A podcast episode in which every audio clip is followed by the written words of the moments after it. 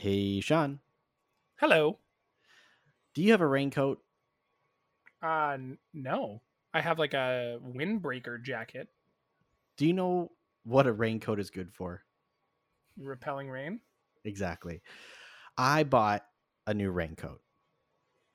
Does Now- it rain a lot in Bora Kenora? It does. Now, here's the thing the last time that we had a significant downfall of rain was probably about, I don't know, I want to say like a month ago or so.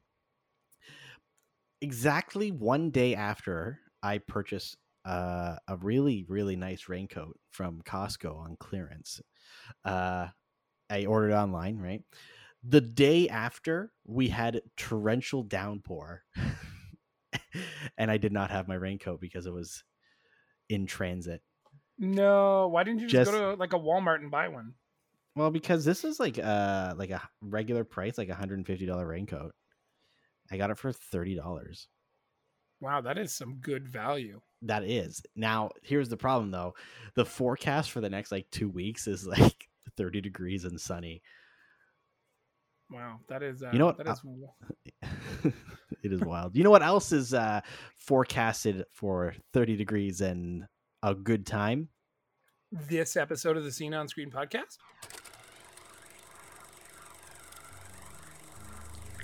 Hey, whether it's your favorite tabletop adventure, movie, or video game, we've got you covered. Welcome to the Scene on Screen podcast with your hosts, Sean and David.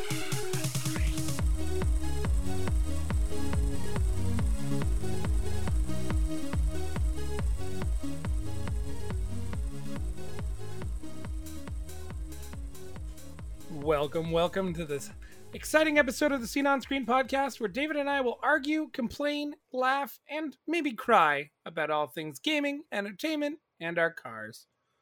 David, how are you? Uh, you just have to mention the cars right off the bat. uh, I, I'm, I, I've, I've got a story for you. Just jovial hilarity at its finest. So, right, lay it on me. Remember how I messaged you the other day being like, hey man, I got a ticket. I got a speeding ticket from a robot. hmm And we like kind a of went speed- back and like a speed trap robot thing, right? yeah, like a speed trap robot in a school zone. Now, excuse my ignorance, Folks, but I Sean's just admitted to speeding in the school zone. I did in the middle of July when there is no school.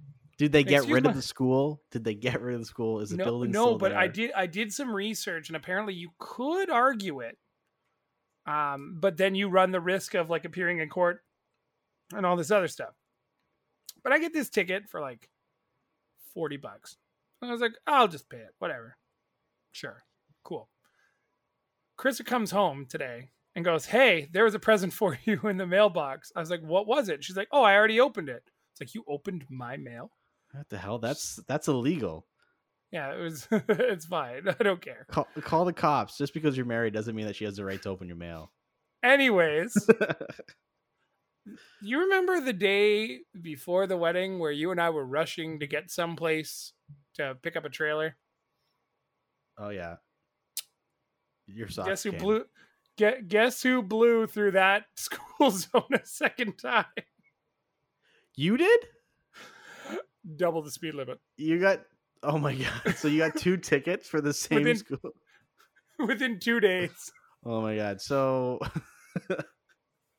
That's why And- when uh Krista heard you yell you- hello, and she's like, "Oh," he's like, "There's the Bonnie to your Clyde." Yeah, 'Cause okay. you were in the car. really? Is there a picture? No, but it we were Oh. able to figure out based on the time That's so why we were there. That's Yeah, so it was- funny. It was like two hours before the rehearsal, or maybe three. We went to go get the trailer. So safe to say you're not going to fight that then, huh? No, I can't fight that one. Not at all. so you were going double the speed limit?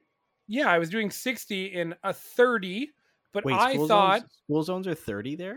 yes, but I thought, and the way the signage looks, I honestly, and honest to goodness, and now I know, I thought that that was only when school is in session, and I still did some research um, after the first ticket, and like th- there are parameters in which you can fight, but you have to be like you have to like contact the school board, find out what the the school zone times are, which is like an hour before and an hour after last bell type of thing. Mm, mhm. And like that's an awful lot of work to fight a, a forty dollar ticket. Well, now but it's an I eighty can't- ticket.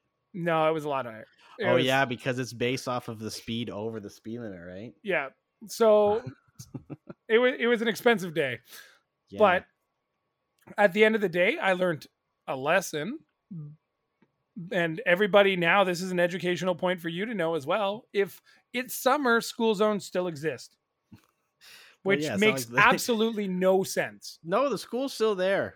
Yeah, the school's still there, but are children in the school? No. There could be a summer program going on. Do you know how much how many times I drive by that school? I know. I know. Well, no, you don't, because you're speeding past it. I said this I said this earlier too. I was like, because we changed the way I drive um like to other things because we don't like going down that road anymore. I was like, I'm never going down that road again. I will find other ways to the highway. Yeah. I'm done. I'm out. Yeah. Well, you know what? While your car was uh, getting a ticket, my car was getting a little bit of loving. Oh yeah? so the other day, I'm leaving work, and mind you, so I park in a parkade area. It's attached to my building.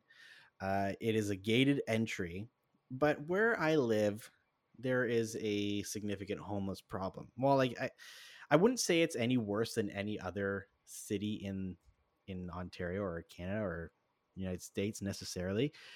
But the the thing is, is because where I live, it's such a small town that our homeless population is confined to a smaller area, so you just notice it more, right? So, anyways, it was pouring rain. Uh, this is again the day that I did not have my uh, raincoat. It's pouring rain. I'm leaving work, and there is an abundance of homeless people hanging out in this the entrance to this parkade. Whatever, it's a normal thing. So I'm walking up to my car, and I see two people standing right behind it, and I'm like, "Oh my god! Like, what are these people doing?" Uh, pants around the ankles, and No way. they were literally using my car as a lean-to for their bean-to, and and I literally was just like, "Are you fucking kidding me?" I was like, "Guys, go do that somewhere else." And they were very polite and apologetic. And I think I picked, I got there like just before they started because it didn't really look like much was going on. They were kind of fumbling. And they're like, sorry, sorry, we're just really horny. I'm like, yeah, I don't care. Like, literally go find anywhere else to do it.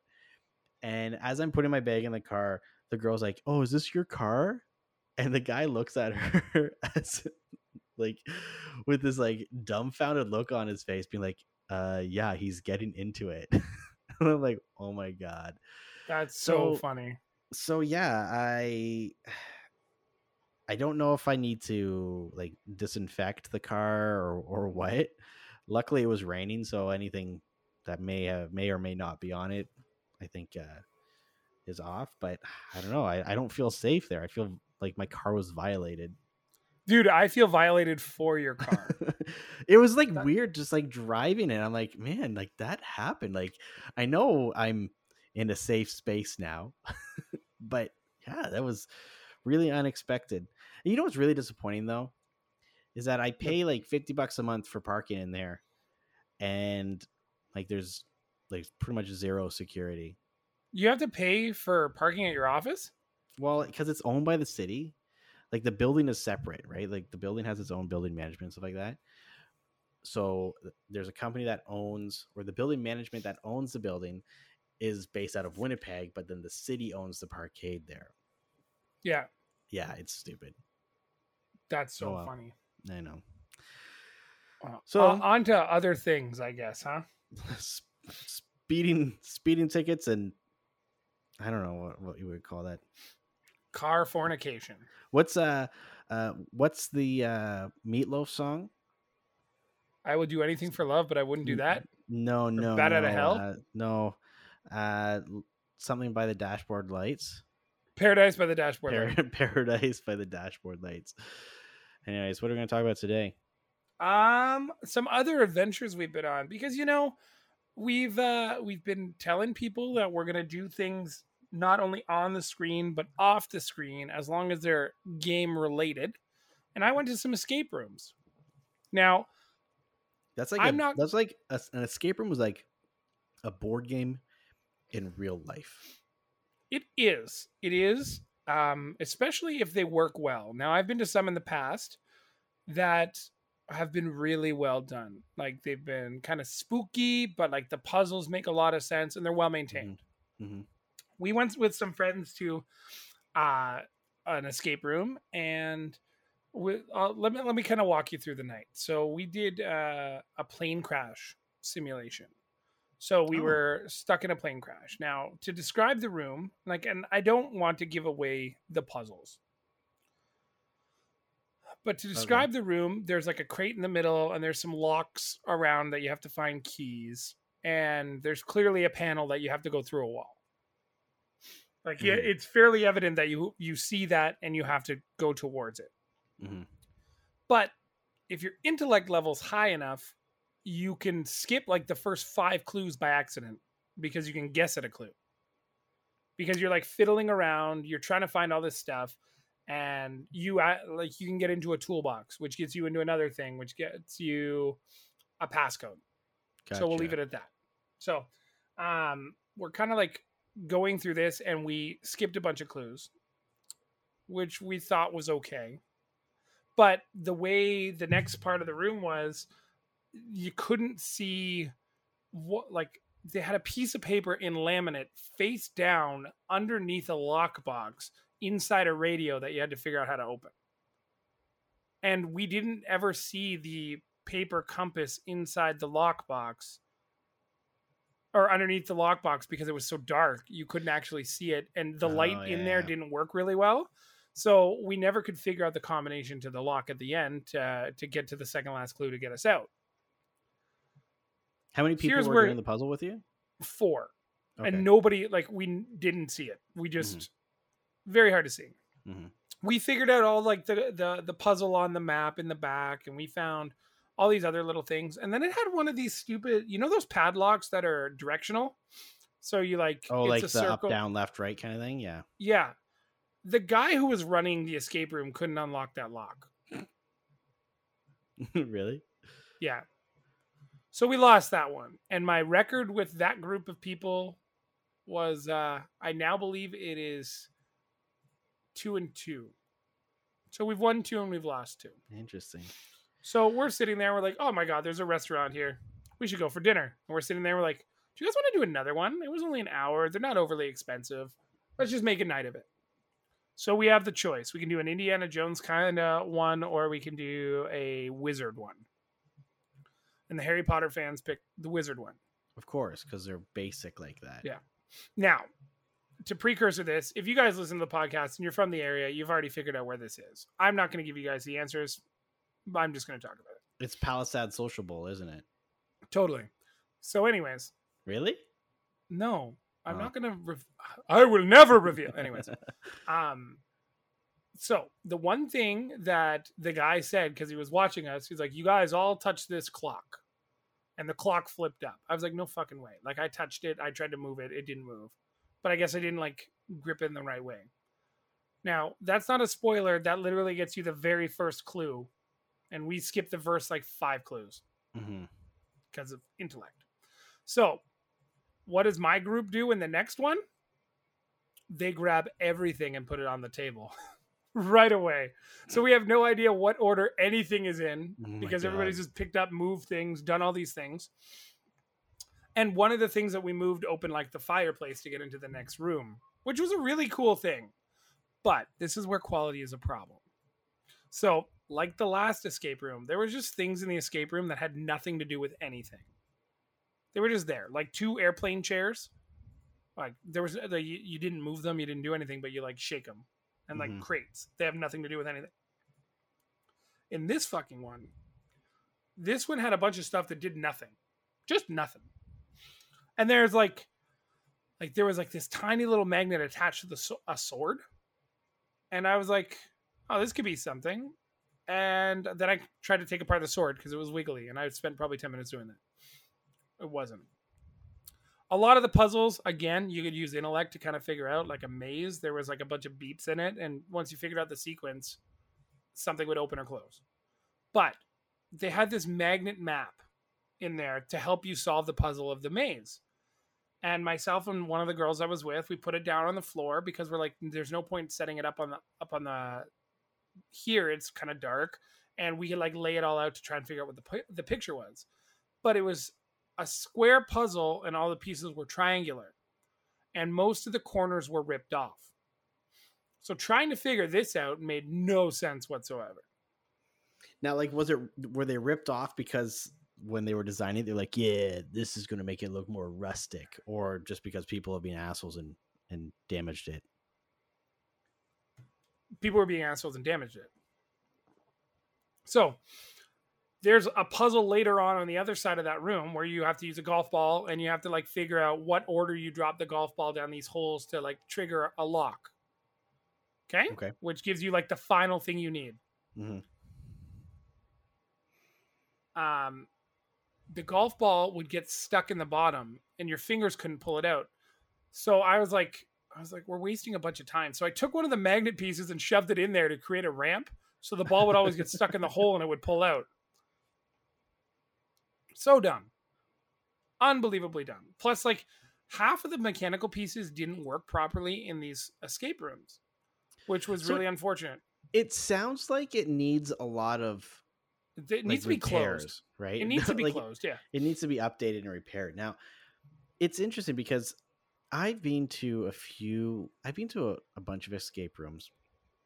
I've been to some that were like meh, weren't the greatest, but for the most part, the ones that I've been to recently, and by recently I mean like over a year ago before I moved. But anyways, um, they were pretty good in the sense that everything kind of worked. Now there was one though that we are doing, and it was uh, I think it was called like Under Pressure, and essentially you're supposed to be in this like submarine, and it's sinking, and you have like the time limit to solve the puzzle so that you can like re-engage like the some like the engine and and get back to the surface or whatever. Yep. So there was one puzzle that required you to look at a pressure valve on a wall, and it was like attached to some pipes and stuff like that. And the puzzle was that in order to unlock something else, you needed a number on the pressure gauge. And so we're looking at this pressure gauge and trying to figure this out and all this stuff. And and uh, we're like, well, the number is zero because the the valve is or the the needle is like there's no pressure through here. So kept getting stuck, getting stuck, and we got some free hints, which is convenient. But the th- the thing is, is that the the hint said, oh, like the number that you're looking for is on the pressure valve. Okay, well, we thought so, but it's at zero, and it's not working.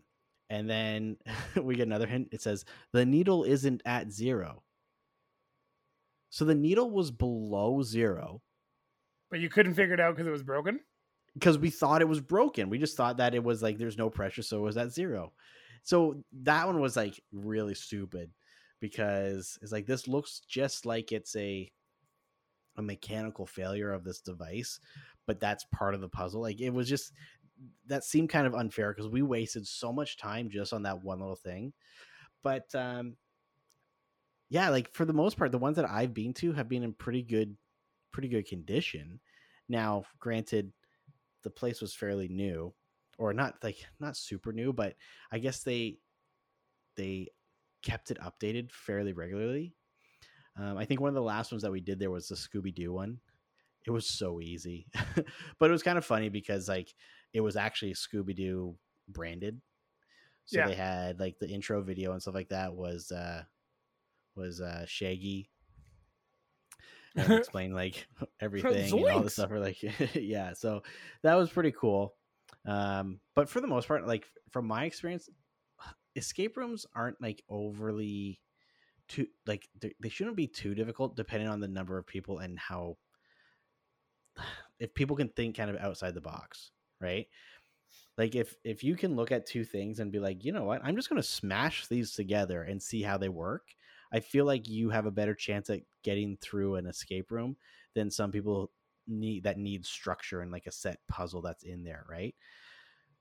Uh, agreed. That's why I do well in them because I just over like I I try and look many moves ahead, kind of like when we do meeples, Mhm. right? Mhm. Um, I didn't tell you the best part of this stupid second one. Okay. When I'll let I'll let you listeners decide. So we're saying win by asterisks. Here's why. With like 11 minutes left, maybe maybe a little bit more. I would actually say closer to 15 minutes left. We get this cryptex, you know, like uh it's it's a lock, but you have to spell a word. It's a long Yeah, tube yeah. Yeah. And you have to like disengage a pin.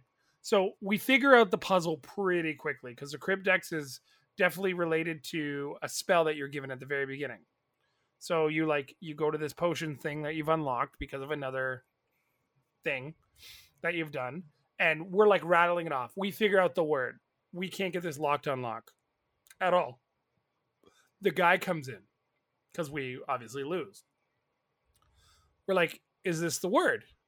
He's like, Yes. I like, Can you show us how to use this lock? He goes, Yes. Doesn't hit take him 10 minutes to get it unlocked. We're like, Well, this is a great experience. I was like, So what was left after that? He's like, Oh, you just get a magnet that unlocks the last box. You get the the amulet and you win. I like we all looked at each other, we're like, we won. like no doubt of our in our mind we knew we knew the word with like 15 minutes left and we tried to use this damn lock and we couldn't get it to go Yeah, Um, I I'm gonna say that that counts as a win. yeah it's an asterisk win but it's still a win so we are now three and two as a group which is good i think we've won that's more than we bad. lost but if if it was less than five minutes i'd probably say we lost because you know what maybe we had the word wrong but the guy even told us we had the word right and the Yeah. lock was finicky I would say yeah, because like five minutes really, like you get your last thing and then you're like, holy shit, like and everyone gets like starts panicking, like and rushing, and then sometimes you can just forget where it's supposed to go. Yeah. Yeah. So thank you for uh, validating our win. I appreciate that. Yeah, no problem. What's next? I uh I seem to recall you posting something really cool on our growing Instagram. Uh, I know it's it's uh pretty exciting because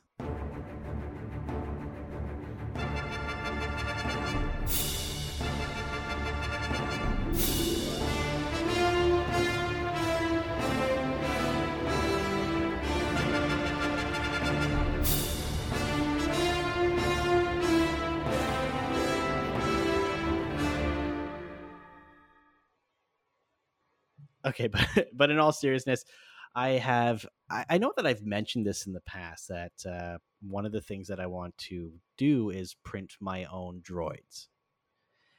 And the other day, I was uh, the other weekend, I was sitting there twiddling my thumbs, and I was like, you know what?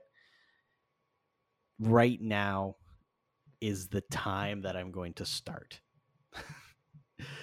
and so I did. I am starting off by printing a pit droid, and oh my god, you know, it's like one of these things where you kind of think about it, and once you actually start doing it, and it's this is way better than I than I expected, and I am learning a lot about like post, like post not post production, but uh, post processing 3D prints and stuff like that. Because for the most part, things that I printed have either been like small like trinkets, board game accessories, some sweet scene on screen podcast branded key tags. Those are pretty cool. um, and this is the first significantly large object that is detailed enough that it's going to be a showpiece. Um, so for anyone that saw our Instagram post, uh, or I guess it was just a, a story. No, I did post a, a picture. That's it. right. We are giving away these droid legs. no, we're not. No, we're not. You can. uh, We'll we'll give out some printed pictures of this stuff. Um, the the the size of this thing. It's one of those things that it's not massive. It's a it's a pit droid. You know the ones that from Star Wars Episode One and from The Mandalorian and all that stuff. You don't realize how big something is because until you actually started like have it there. So the feet uh, or the legs themselves in its entirety is probably about 60 or like yeah 60 to 70 centimeters tall i don't know what that is in inches for american listeners uh you say that but all my measurements i'm like inches inches inches well see the inches. thing is is um for 3d printing it's all in metric so when you're doing 3d designing um or like slicing it's called when you're getting it uh setting it up to print everything is actually in metric. So for Canadians, um, it's uh, it's actually really easy to do that. But anyway, so it's about uh, hold on, seventy centimeters. I'm just doing some quick conversions. So it's about 27 and a half inches tall. Uh, and okay. then that's just the legs, because then there's the rest of the like the body and then the head. So this thing's going to be pretty hefty. I learned that wood filler is really good for filling in like divots and and rough spots on uh, a 3D print. Well, like the powder or the paste? No, like the paste stuff. You just kind of like rub it in. There's nice. powdered wood filler. I believe so, but then you still have to paste it over top. Oh yeah, you still have to like mix it with water or something. Yeah, so it's funny because I just had some wood filler lying around my house because I think I bought out two bottles off Amazon for like a dollar. I'm like, yeah, maybe one day I'll need this turns out that that day came sooner than later. So I'm like super excited for this. Uh, I'm going to be posting pictures and some videos as we go along. And you know what? I think we need to turn this into a slight contest and we need to name the pit droid. And whoever, like, like, we could have a contest and whoever uh, you know, have our listeners give suggestions for what our pit droid will be named, the official Scene on Screen podcast mascot for the time being, the pit droid. Um, yeah, and maybe the winner will get some sweet swag. We got some stickers, we got some key tags. You should print for the winner an MSE six. MSE six. The mouse droids. Oh, you know what? Actually, uh, I have a uh, a design, a special limited edition design of a, I think it's like a one twelfth scale model of a Gonk droid. So maybe that maybe that would be uh be worth it, but still waiting for somebody to print me a BD one. Uh that is on the list. Maybe when that happens, I will print two, and we could have uh they could be siblings. Cousins. we put little like walkie talkies in them that are like long distance, like those ones that you can find on the internet. Like CB radios? No, no. So there's like um you can get them for like teddy bears and stuff if you're like away from your kid or something and you'd be like, I love you. But in this case, to be like BD1 over to BD1 over. baby to Marge, baby to Marge. yeah, so um, after this, this is this one was a a small enough project that I'll be able to like it's not going to take me forever to do, right? Um, but so what's what's costing the, you more? Resources, as in electricity, or filament and paint and hardware? Uh, you know, honestly, probably the most expensive thing is going to be hardware, like screws and bolts and stuff like that, because the ones that they use, you know, like the IKEA ones where it's got like the uh, the sleeve and it screws into that. Yeah, it needs a bunch of those, and in Canada, it's quite difficult to find that stuff. I can buy like some of these things from like home hardware, but it's like six dollars for two, and I need like why, did, why don't you just follow what you just said? Go to IKEA and buy the hardware kit.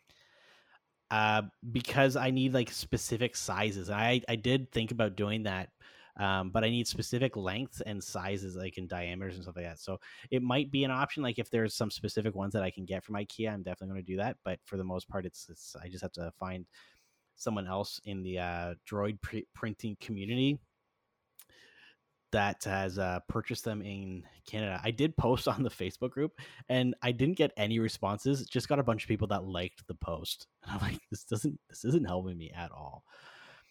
But uh, I'm not sure if the next one's going to be BD1 um, or if it's going to be a battle droid. The battle droids are like nine feet tall. Um, but the, it's going to be expensive. But at the same time, the filament that I bought, like I have probably about 30 plus rolls of like white and gray filament that I bought specifically for doing these because I'm going to paint them anyway. So the color doesn't really matter. And I think uh, the sale price that I got them at was about $12 each, which isn't too bad, bad. because uh, I think right now with the legs, and I've had a few failed prints and I've had to reprint a few parts and stuff like that, um, which is all part of the journey.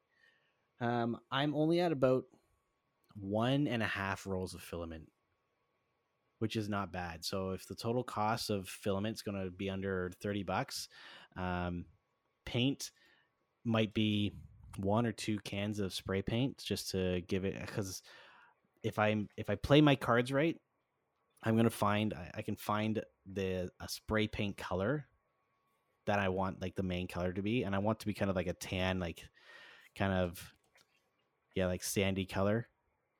Um, so because I want to make them look more like the episode one droids on Yeah. Tatooine, right? Uh, and then I just have to do some minor touch ups and just kind of uh, weathering from different areas. So it's uh, it'll be interesting. I'm I'm hoping that um, I can get this one finished uh, in the next uh, like by mid September because uh, spray painting inside the house is not a lot of fun. Yeah, not really. The only thing you can do is you can build yourself a spray paint box. Yeah, But if you're lucky, you can go to like a, a local hardware store or somebody, someplace that has like a washer or dryer box that you can like put a small fan in, Mhm. and then you could just vent it. They're uh, Yeah. it's a pretty easy DIY to do. Um, you Yeah. can just vent it out a window or whatever. I've seen some of those, but it's just like that's a whole other project that I have to build and stuff like that. But the uh, the the next thing though, I think before I really tackle the the battle droid is uh, I'm gonna need to buy a bigger printer so I can print parts in its entirety without having to worry about like printing them in like half and then gluing them together and then finishing them and yeah, a whole bunch of stuff. But BD1 is on my uh my project list. Now, BD1 though, you can buy these LED kits, like these electronic kits, so that it actually lights up like the back of its head, like in the games. Yeah, I saw. I think it's the Lego BD one, which I'm also looking at because I've got a I've got a bunch of Lego points that expire soon. Oh, But yeah. in the side of his head, there's a little door, and the cartridge comes out from the Oh, nice. game, which is kind of cool. Oh, like the cool. little yeah, the what are they called? The- thing, yeah, the which is- back, to, it's really the back neat. to cartridge. Yeah, yeah. So yeah. I So think it's not bad. I'm th- I'm thinking that I'm gonna buy uh, those electronic kits and do a little bit more detailed work on uh, on BD one. And you know what? Maybe if you're lucky, I'll I'll make one for you too. the The package you're gonna send me is gonna be huge. It's gonna have like that. It's gonna have a board game. It's gonna have a bunch of stuff. And I gotta ship a bunch of stuff to you actually very soon. So I'm gonna do that as well. Why? What do you got to ship to me? I got stuff for you. Oh, nice. Speaking of board games, Yeah, you had a interesting experience the other day, did you not? Yeah, but let's talk about yours first because it's been a while since you've played this game, but remind our listeners, or I guess I'll tell them, Sean after the wedding was uh, itching to play a board game. I itching was. to play a game called Terraforming Mars, so much to the extent that he convinced his wife to let him go and buy it, and then they went to play it. So, that's not exactly how it went down because she wanted to play the game too. We were we were trying to find a new game to play, and we heard a lot of really good things about terraforming Mars, and that was the game that we picked. so. So you picked up Terraforming Mars, right? Yep. Just the base game, or did you get like uh, Just the base expansion? game. We Okay. we asked about trying to find a deluxe, and unfortunately, unless you could get a hold of the Kickstarter version, not the the Kickstarter, the Indiegogo version or an Etsy version, you couldn't um, find them anymore. We looked online on Amazon for a big box, but we we didn't want to invest that much into a game right away, not knowing if we l- would like it or not Gotcha. Yeah. which was also kind of troublesome. Um, we have decided that if we can get our hands on a big box, we'll sell the current one that we have. Well, Um, don't do that because the the big box itself, if you were to buy it just as it was on the Kickstarter, um, did not include the base game. It was actually So- just a storage solution with the 3D tr- with the 3D um, components. the okay, tiles. so Yeah, the one so- we did find had the base game and that, but it was through Etsy. Oh, so like, someone mm, is probably just selling yeah. their their own. Now, what you really want to look at, if you don't want to buy all of the expansions, because that's the thing is like the big box was designed to hold all of the expansions for the game.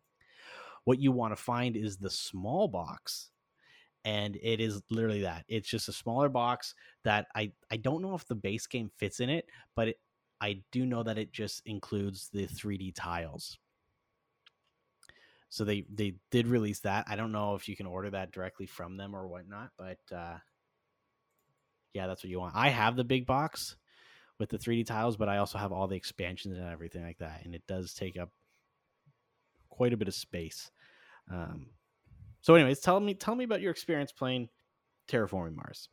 It's probably one of the most well thought out games mechanically. If Go I on. were to go back to our Meeple days, the one thing we always talked about was how game mechanics in longer played games could get a little fuzzy and it has to be kind of like the game has to make sense. And like when Mhm. you're playing games like Everdell, which you know has a, actually Everdell's a great example um, of that type of game where your your turns kind of run out, and then once you're out of turns, you're out of turns or out of moves for your turn. hmm The thing that I appreciate about uh, appreciate about terraforming Mars is unless you say the word pass, your turn is infinite. yeah, you Um, can keep the game going forever. Yeah, and the the thing that really limits you in earlier rounds is your resources because you're limited to um, like we're playing basic corporation right now, which is I think uh, you get like 26 credits to start the game or something. Something like that. Yeah. So so you don't get a lot. Um, for those at home who have not played Terraforming Mars, there's two ways to start the game. You can start in either a basic um, game mode where everybody has a basic corporation, or you can play in advanced corporations where everybody who plays has an advantage. Now, the base or Well, the it wouldn't idea of the necessarily game, be it, it wouldn't necessarily be an advantage, but you each corporation has their different strengths and weaknesses. They all start with something different. It's like someone Yeah. starting as like Amazon and someone starting as Tesla, right? Whereas one is good with space travel, whereas the other one's good with land stuff, for example. So that's where I was going to go first. To give you a brief synopsis of the game, um, Terraforming Mars is simply put as a game in which you are working for a cor- uh, corporation trying to essentially terraform Mars or make it habitable. Now, there are three game components that are key to advancing parts of the game, not all parts of the game. However, once these three uh, key components are met into their entirety, the game then ends at the end of that turn or that round. So you have to put nine lakes into play. Um, you have to have the oxygen level up to, I want to say it's like plus 14, plus, I can't remember off the top of my head. And you have to get the temperature up to a livable temperature on the planet. Once those three criteria are met, the game is over. The cool thing about this game is you have to make all your decisions in one or two moves every round. So if it's my turn, I get to either make one play or two plays, and then it goes to the next person. If I only complete one, I can say that's all for now, and then it goes on to the next person. But if I say pass, I don't get any more turns for that round. And when you're making tur uh, decisions for your turns, the one thing that I did kind of appreciate about this game is you can make decisions based on what your opponents do. While you're all working together to make Mars habitable, hmm you're also trying to beat the other corporations. And maybe, just maybe, David makes a move that raises the temperature by one. And I'm sitting on a bunch of temperature resources. And I go, oh my God, David did that. If it gets around again, I could raise the temperature by one. But then I also get a bonus, which gives me a victory point. And it's just, it's all these little things. Like you, you play chicken with people at the table. Everybody's resources are available to you. You can see them all on their, their, their resource card mm-hmm. phenomenal experience so far. Yeah, like and, we've and played, the thing is, it- it's not times. Yeah, it's not too difficult to learn. either. Like it looks like it's a daunting game, right? Like there's a lot of components, not not a whole lot, but like there's a lot of cards and stuff like that, and and it's one of those things that you spend 20 minutes kind of going through the instruction manual as you're playing, and then the game just flows. You just know what you're doing stuff like that. Uh, there is a phenomenal digital version of the board game as well on Steam. I think it's on on mobile, and it might be on Switch as well. I'm not too sure, but uh, great game to play. I'm really happy you enjoyed it. But you know what? You could have played instead of buying Terraforming Mars. Another space game, Galaxy Trucker. Nope, that game will forever stay in its box. Yeah. Uh, so on a scale of one to ten, where would you put uh, where would you put Terraforming Mars on your uh, or on a scale of one to uh, Lords of Waterdeep? Oh, Where would you put Terraforming Mars? that's not fair because that game has my heart. That that game to me is perfect. Yeah, it is. I still think we need to make our own version of uh, Lords of Waterdeep. Lords of like Coruscant or something. Lords, Lords of Coruscant. Yeah, Um Okay, that would be really good if you were using like some of the crime families yeah, in right. Star Wars. Yeah. Um okay, so replayability, I will give it a solid 9 out of 10. I'm not bored of it yet. Um, and the nice thing, learning the hold on. The nice thing about the replayability is that once you get bored of the base game, there are a lot of expansions that add new gameplay mechanics, new corporations, and new cards that do liven the game up quite a bit afterwards. Yeah. Um it, it's got replayability like betrayal right now. Like Lords Lords of Waterdeep you have to take a break from every once in a while because it's the same game. hmm It's just how are you going to like if you're playing with the same people multiple times, it's how are you going to outsmart your opponents in a different way? Or how are you going to take advantage of Owen while you're Yeah. playing? On the flip side, it's a harder game. Like it's a good game to start. Like, okay, difficulty wise, I'd probably put it at about a seven. Now I know you said it's an easy game to learn, but you still have to reference the cards throughout every game. You still have to like. There are some things that I still don't understand. Um, as it like Jupiter, right? Like we for two full games thought there was a Jupiter card that had to be played. No. that wasn't the case. We just never purchased anything that had Jupiter involved with it. gotcha. Yeah. So we just thought they were kind of useless. We're like, oh, this doesn't make any sense. Um, also, if you are like me and you like to learn a game by watching somebody else play it on the internet first, or like a how to play, a 30 minute video is a little daunting. It's a little intimidating. That's true. Like we were very close to buying a different game as well. It was like a civilization civilization game, but I can't remember what game we were looking at. Yeah, Civilization. No, it was like Civilization. Uh, Tapestry. Yes, it was Tapestry. Thank you. So we were we were looking at that game as well, and I picked up also Gloomhaven. And you're like, "We'll just play it on the computer." Yeah. I was like, okay, I, would- I- would not recommend play, picking up Gloomhaven. So I only looked at Gloomhaven because I wanted all the figurines, and I saw a video and I thought that was cool. But I also have no room for that, so that was a smart piece of advice from David. hmm With that being said, overall fun factor out of five, I'd give it a four and a half. It's a really fun game. It's it's it does kind of get a little personal if you're playing against people who take games personally or you, they feel like they're being attacked. But that's kind of the f- whole fun of board games, right? Like it's it's a good game. On the scale of that to Waterdeep, I would still if I had the choice between the two games, I would pick Waterdeep. I just like Nice. it more. Nice. Um, on a scale of one to absolutely phenomenal customer service, I had a recent experience with a uh, board game company Oh. who, you know what, actually had some struggles recently and then came out on top. so, this company called uh, Dia Games, they are from, I think, the Czech Republic. They're European. They came out with a uh, a Kickstarter for a game called uh, Euthia Torment of Resurrection. It is a massive story driven, uh, like open world RPG board game that I backed in. Let me take a look. When was this? When did I back this game? Um, I just got to scroll down my list of Kickstarters. It's been a while. Uh, there we are. Back in 2022. No, wait, that's this year. oh my goodness. I don't know. This was like two years ago. So anyway, so this company released this game.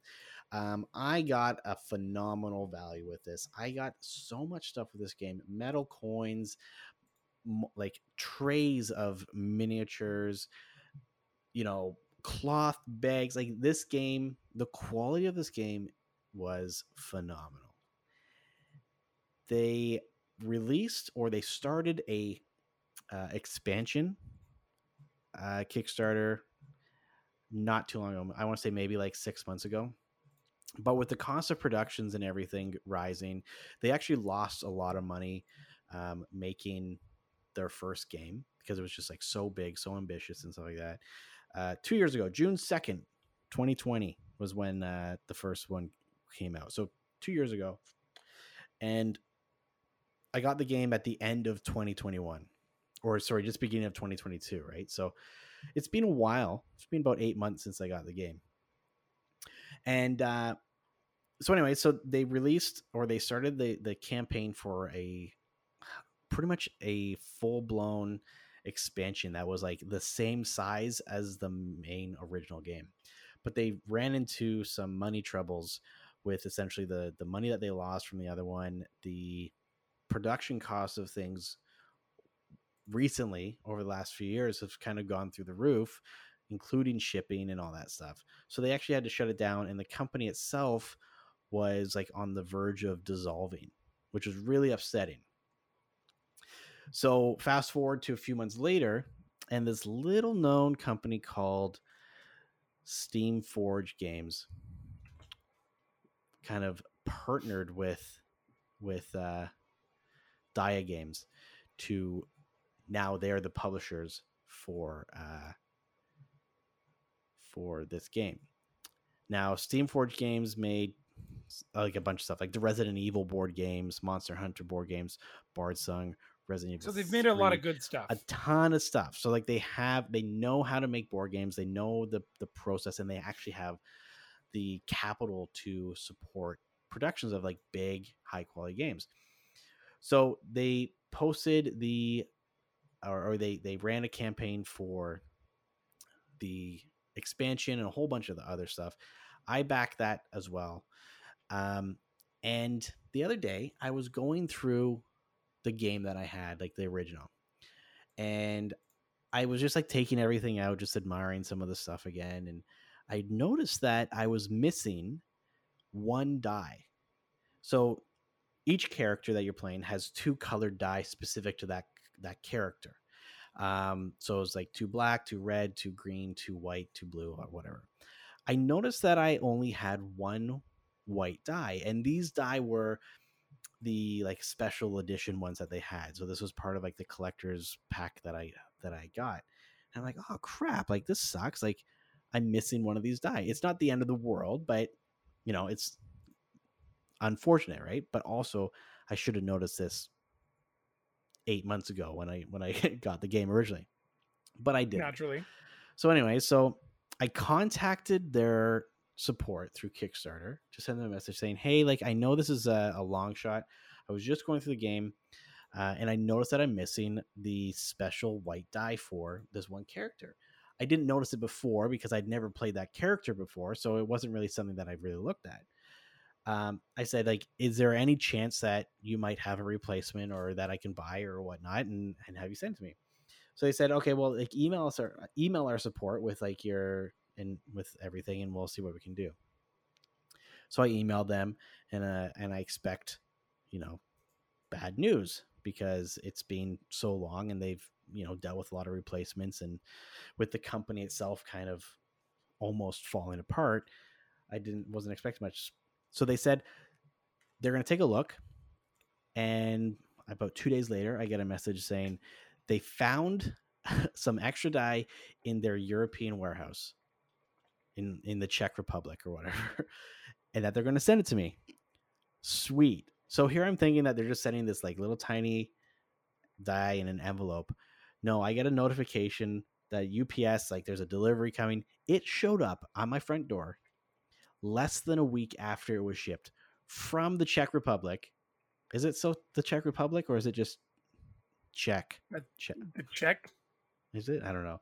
Anyways, from there, and not only did they send me the single white die that I needed, they included two packs of like uh, of like component trays, like the the vacuum formed trays for things, and I and I don't need them for that game because I have enough that came with it, but I can use them for literally anything else, which is sweet. So, you know, kudos to Die Games after going through everything that they did, uh, still being able to support some of like their old games and the the speed of which they replaced a missing part for something that you know they didn't have to really like I, I wasn't expecting much because they're they're not like a huge company right?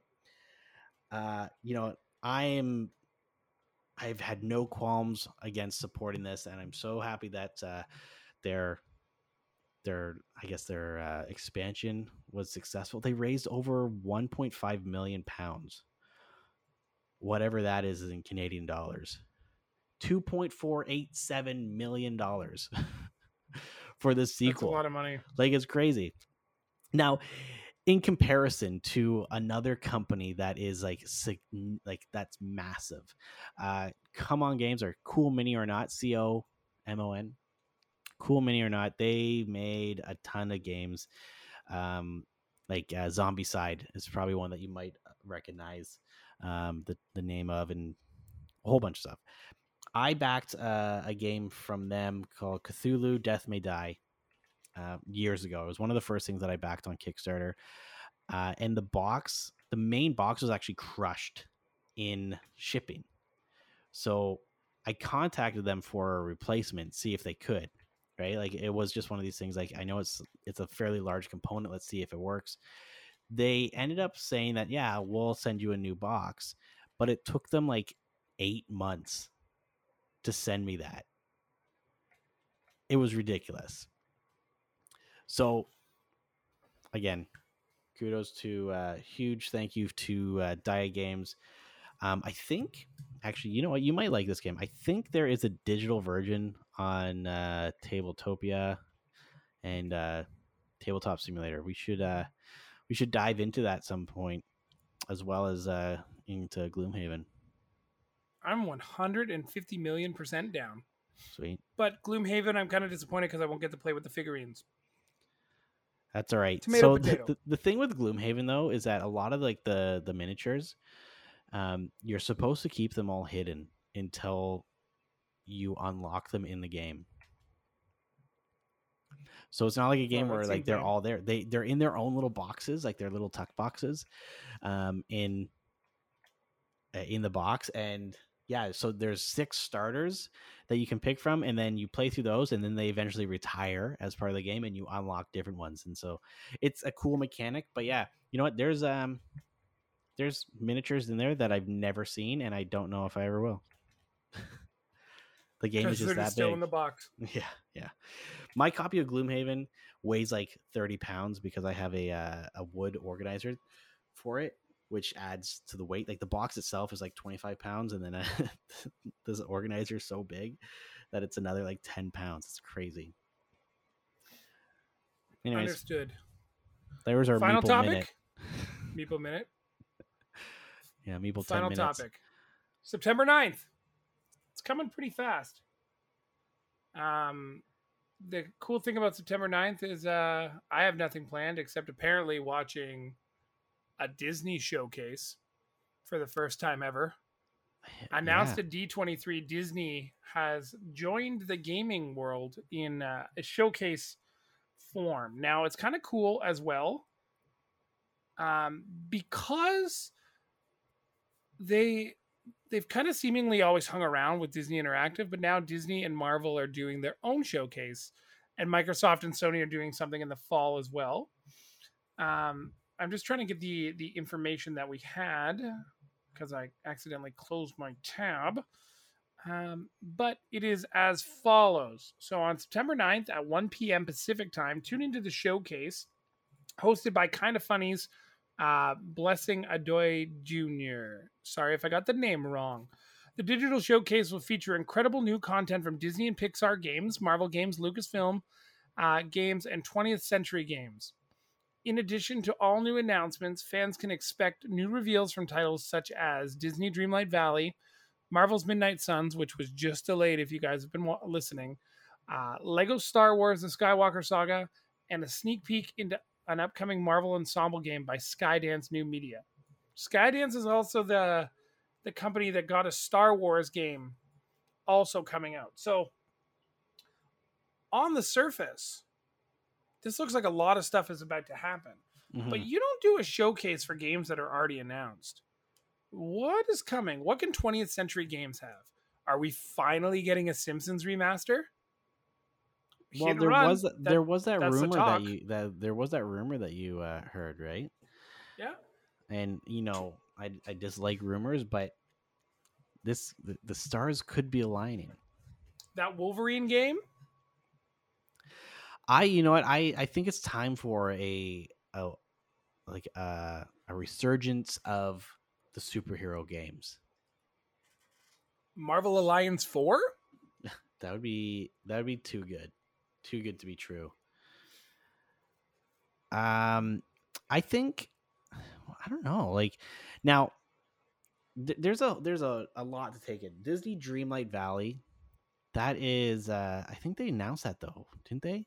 Yep, and there's already some like uh I guess some footage on the internet for it. Mm-hmm. Um, Lego Star Wars: The Skywalker Saga. They're probably just gonna do some uh like DLC. Yeah, the rumor is Rogue One, which Uh, isn't sup- Skywalker bound, but but it's all That's the- within the same um era, right? Because it's directly related to Darth Vader.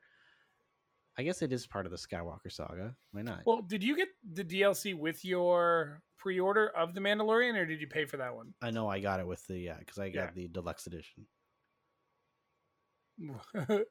with your your wrong Lego figurine. I know I got this friggin' Death Star or Star Destroyer, not the X-wing, but whatever. Yeah, It is Star what it is. are still cool, man. They are. Um, you know what?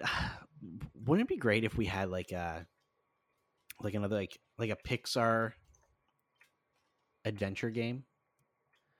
Like Something like, like some- what though? I don't know, like something like uh like can you imagine if they took something like Kingdom Hearts, for example? You know how it goes into like different worlds and stuff like that?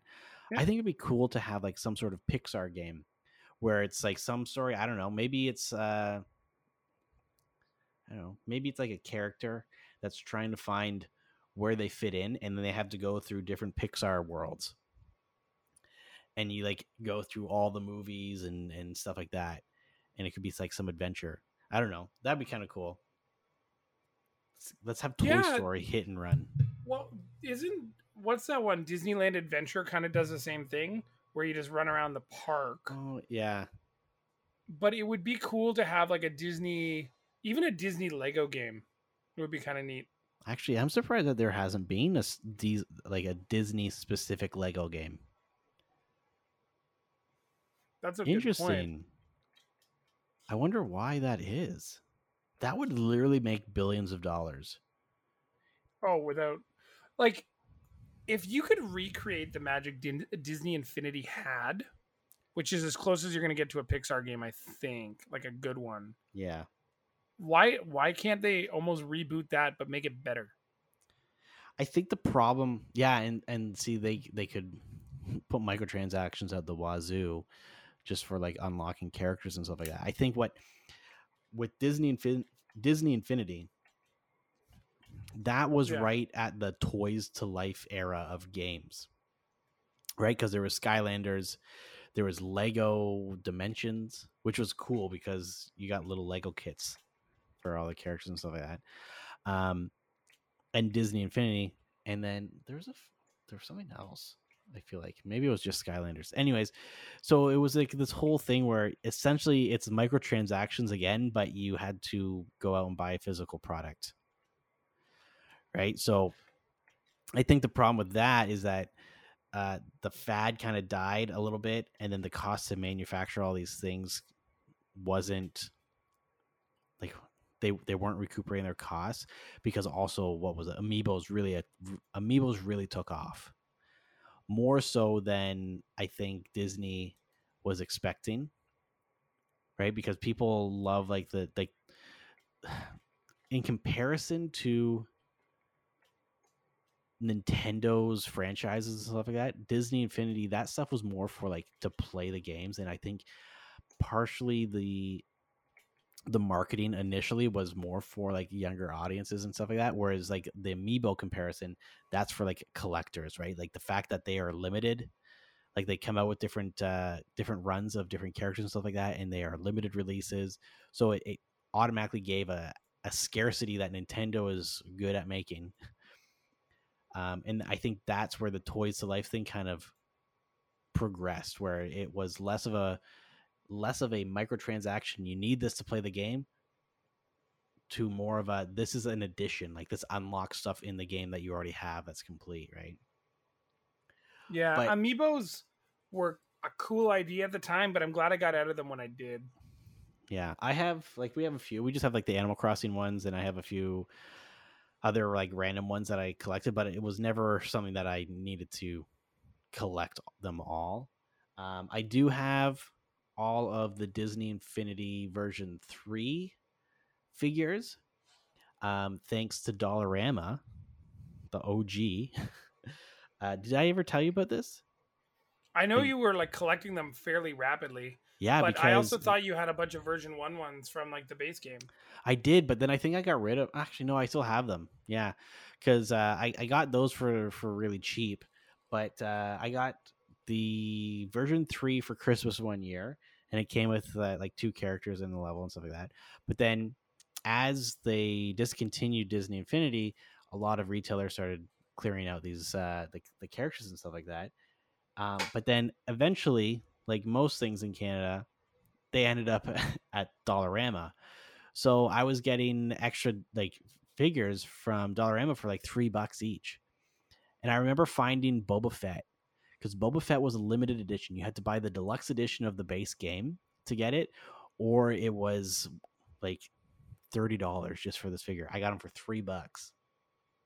That's sweet. So I have a full collection of those. I have some where like you put the like I have a Luke, no, uh, Darth Vader and uh, Anakin Skywalker, where you put them on the the base, and the lightsabers light up, Oh, that's cool. which is pretty cool too, right? So I have that. Um, it's more for like for that stuff. The figures are so well designed. Like the quality of those things are actually really good.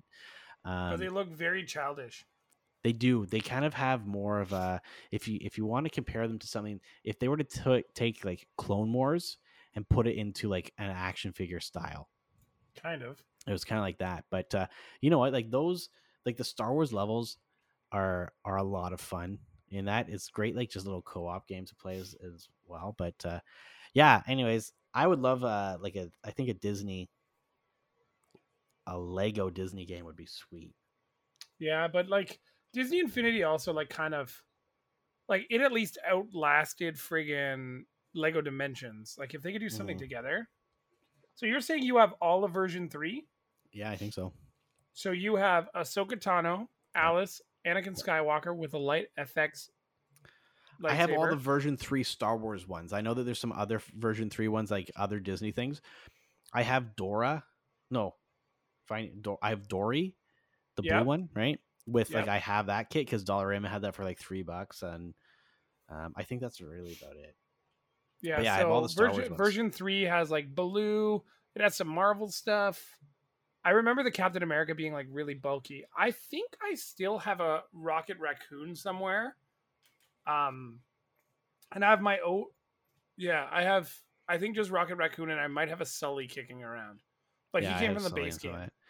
Yeah, I have um I have all of the Star Wars ones. So there's Leia, um there is uh Kanan Jarrus, um Darth Vader, Chewbacca, Darth Maul, Anakin, Ahsoka, there's Sabine, Ezra, Han Solo, uh I forget this guy's name, Rex. No, not Rex. Yoda, Obi Nobi Kenobi, Luke, Boba Fett. Um and it's I funny because you didn't say Rey. yeah, because she's not she's not one of the characters. Oh Yeah, she yeah, is. she is. Yeah, you I missed think, a few actually. I do think. I have that? Did Oh, you say. Darth Maul? I have Darth Maul. Um, uh, you Actually, now that I think about it, do I have? I don't know if I have Rey and Finn. do And you have one. Ezra, I do. I have all of that stuff. Yeah, I have all those ones. um, Finn, Han Solo? Anyway, so um, um it's funny because when I was collecting these things, like there was Sabine, there was Ezra, there was Kanan Jarrus. I didn't know who these characters were because at the time I had never seen Rebels. I'd never Yeah. seen Rebels, right? So I'm like, I don't know who these characters are. It's kind of like, yeah, whatever. But then now I'm just like, man, sweet. These characters are great. I don't know. I think uh I th- I think the next step in like games with with like unlockable character kind of things would be like what we've seen with uh Smash Bros and now MultiVersus where it's just going to be a game that is pretty much like a grind fest and uh, you have to unlock characters in the game and they're just going to do stuff like that Yeah, I missed the game. I like if I could find it real cheap. The sandbox was amazing. Mhm. The only thing that made the game super primitive for a lot of players, and I remember because it was something I reviewed. I remember I think it was Infinity Two I reviewed, and I already owned number one. Is the sandbox? You only could unlock other things if you could get the NFC tokens for the worlds, right? So oh yeah yeah the base game came with three main tokens. It was like Sully from Monsters University, um, Captain Jack Sparrow, and I believe Lightning McQueen. Or no, Lightning McQueen came yeah, with something all different. that was all disney uh, infinity like version one Yeah, but who was the the third one? Oh, it was uh Mrs. Incredible. yeah Those are the right. three you got, or Mr. Incredible. you got one of Mr. the Incredible, yeah so you could play through those games, which was really cool. And you got these like clear NFC tokens.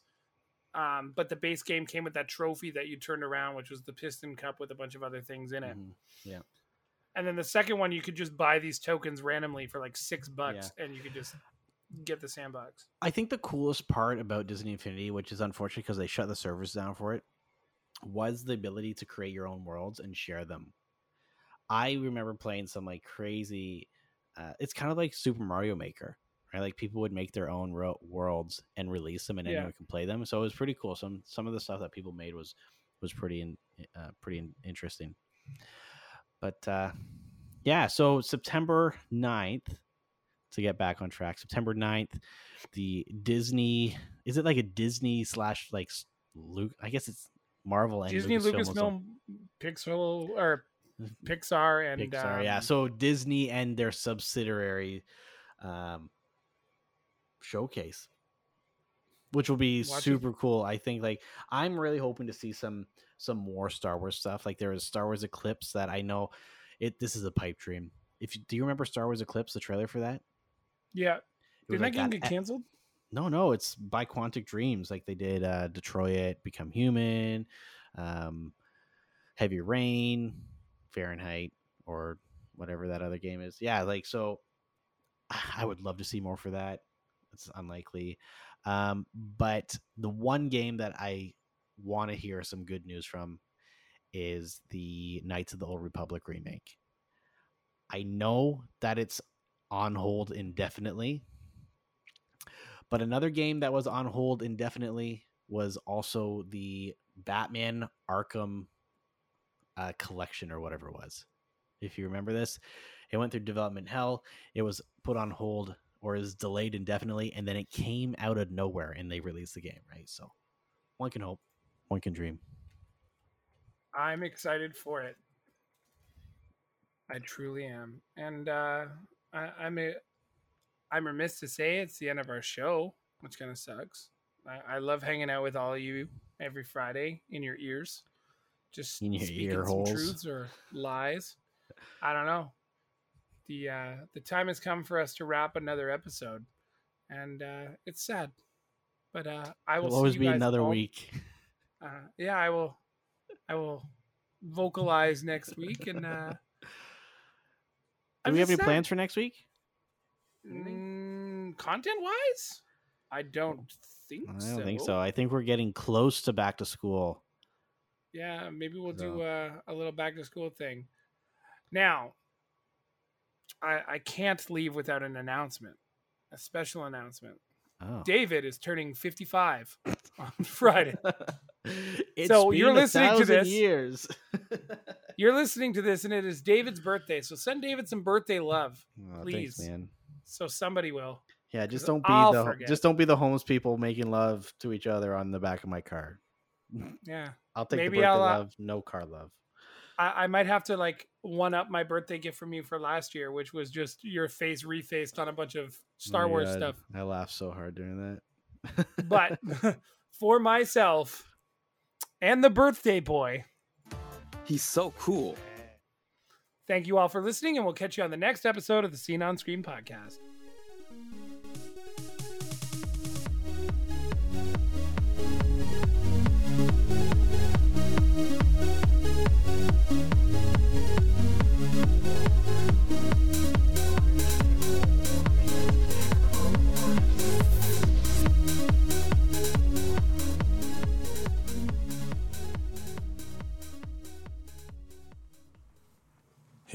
David. Yo, Have you been living in your loungewear for the past few years and you're in need of some new, high quality, and stylish clothing?